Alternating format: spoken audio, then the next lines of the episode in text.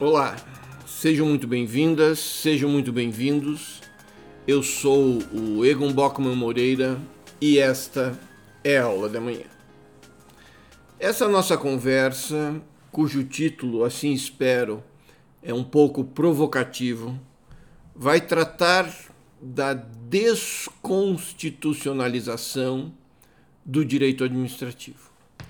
E esse é um assunto que já há alguns anos me acode, me preocupa, mesmo antes de uma onda que se consolidou agora nos anos 2000 da constitucionalização do direito administrativo.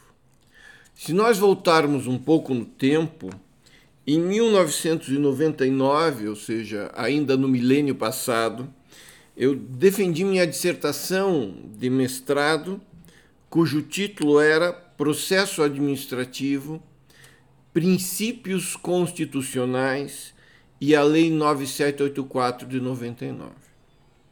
E aquele que já teve a disposição de examinar esse, esse meu livrinho, cuja sexta edição, assim espero, sairá pela editora Fórum ainda neste ano, vai ver que ele é estruturado todo em torno dos princípios constitucionais.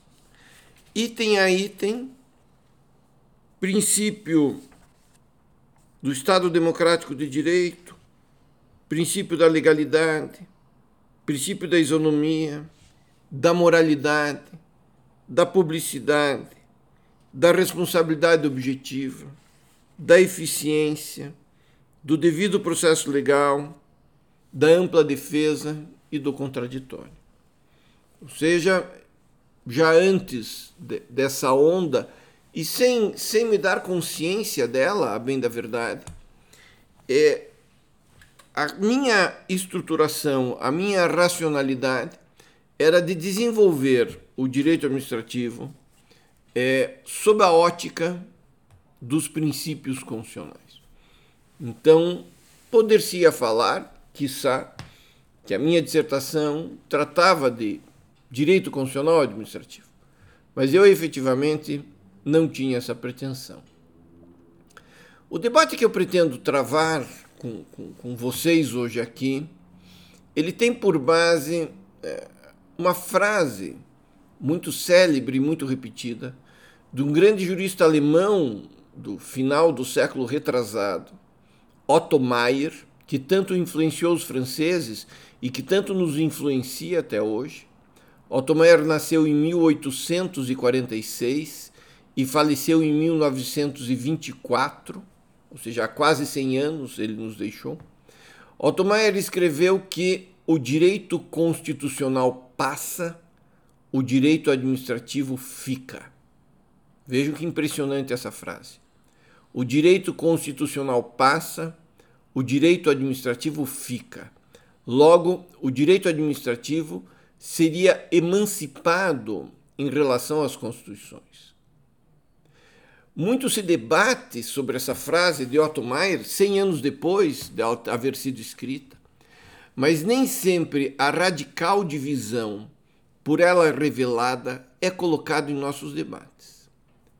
A perenidade atribuída ao direito administrativo pressupõe não apenas a finitude do direito constitucional, mas, sobretudo, vejam bem, a separação absoluta entre as duas disciplinas. Por um lado, o direito constitucional, fundamento de toda a normatividade e imediatamente restrito à própria Constituição. E, por outro lado, o direito administrativo infraconstitucional, sempre obediente ao princípio da legalidade. Entre a Constituição e a administração pública estaria a lei. É disso que trata o princípio da legalidade. A dissociar, portanto, os planos aplicativos. O direito constitucional passa, o direito administrativo fica a Constituição pode ser substituída, passada por outro, mas o funcionamento da máquina administrativa do Estado persiste íntegro. Logo, o direito administrativo seria detentor de tamanha autonomia que a ele pouco importaria qual constituição estivesse em vigor. Elas passam, ele permanece. Essa dissociação foi contestada logo ao início. Né? Basta que nós nos lembremos da frase de outro administrativista alemão do início do século XX, Fritz Werner, nascido em 1906 e falecido em 1969, que cunhou outra frase marcante, disse ele que o direito, o direito administrativo é o direito constitucional em marcha. Ela, a dissociação, marcada por esse debate, foi deixada de lado. Não de um modo certo e pensado, eu diria, mas de um lado quase inercial. Afinal de contas, no caso brasileiro, nesse século XXI, o direito administrativo foi, aos poucos, se constitucionalizando. Ele se apaixonou dogmaticamente, com livros belíssimos a respeito, e foi chegando perto e acabou, sobretudo na Constituição, na atual Constituição, promulgada em 1988, eu diria fagocitado pelo direito constitucional. E, inicialmente, isso se deu na produção acadêmica e com especial intensidade oriunda da racionalidade principiológica. É, e aqui faço a meia-culpa. É, o meu processo administrativo é estruturado em torno dos princípios constitucionais, com base, sobretudo, na escola, então que então me influenciava da PUC de São Paulo. Essa racionalidade principiológica contaminou a doutrina acadêmica e a doutrina, no caso do direito administrativo, ela também é uma fonte. Nela, e nem sempre na lei e na Constituição, os princípios de direito administrativo se transformaram em critérios de argumentação e decisão. Se procurarmos nos acordos do Supremo Tribunal Federal, inclusive em sede de controle de constitucionalidade, as soluções, na maioria das vezes, são dadas pela produção acadêmica. Aplica-se os manuais. Decide-se com base no princípio da razoabilidade, da proporcionalidade, da moralidade, da impessoalidade, e outros tantos virão, com base na dogmática, com base na produção acadêmica. Mas se pensarmos bem, vamos ver bem isso, essa construção acadêmica, jurisprudencial, inclusive das Cortes de Contas, acabou por gerar uma Constituição não escrita, oriunda de outras espécies, se é que eu posso falar a respeito disso, de poder constituinte. E como é que isso refletiu na aplicação do direito administrativo em sua constitucionalização e em sua eventual desconstitucionalização.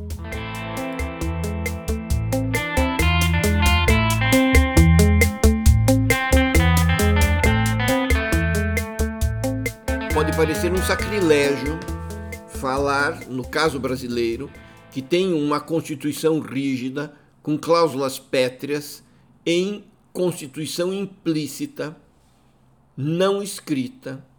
Mas se pensarmos bem, e eu, eu sugiro que vocês deem uma olhada na jurisprudência do Supremo, os princípios da razoabilidade, o dito supremacia do interesse público, o princípio da indisponibilidade, o princípio da proporcionalidade, e eu já vi o princípio da licitação, o princípio do serviço público, mais mares houvesse, mais teriam navegado.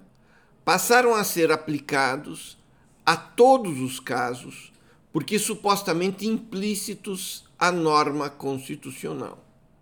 Eles seriam imanentes à Constituição e, vejam bem, se sobreporiam à própria legalidade, aos próprios preceitos de lei infraconstitucional que, se chocando com essa Constituição não escrita, muitas vezes são tidos por inconstitucionais. Se tornou, a partir de um determinado momento, se tornou culto, erudito, até bonito, chique, cool, falar de princípios. É, inclusive, você, você pode criar o seu, né? Pode criar um princípio, chamar algo de princípio, como diz o, o, meu querido professor Carlos Ari Sandfeld, quem sabe de uma forma preguiçosa, digo eu, inspirado nele, de aplicar o direito. Como se pode constatar, deste lado do Atlântico, a cisão proposta por Otto Meyer se adaptou. O direito administrativo ficou mais aproximado de Fritz Werner, só que a Constituição em marcha constitucionalizou a prática. Ele foi incorporado ao direito constitucional de uma forma expressa, nós temos capítulos, artigos, dispositivos, parágrafos da Constituição que tratam de matéria tradicionalmente de direito administrativo. E ele se tornou, cá entre nós, uma coisa meio estranha, sem lugar certo, ocupando as disciplinas de direito constitucional e de direito administrativo constitucional. Ele não é, hoje em dia, nem infraconstitucional, nem oriundo como fonte primária da legalidade, nem constitucional em sentido estrito. Mas, mas se essa constitucionalização trouxe vários benefícios, e aqui eu peço licença para sublinhar os benefícios em sede de direitos fundamentais, fato é que, na minha percepção, também produziu seríssimos problemas pós-1988. Isso porque a atual Constituição adotou explicitamente e levou para a norma fundamental um rol extenso e inédito de normas típicas de direito administrativo. São regras e princípios para todos os gostos. Pode-se dizer, claro, que se trata de normas formalmente constitucional, não materialmente constitucional, alçadas a essa categoria devido à votação especial que foram submetidas. Porém, o problema eu tenho que o problema não está só na constitucionalização de assuntos típicos da administração pública, mas na sua eventual futura alteração e na expansão da temática constitucional administrativa.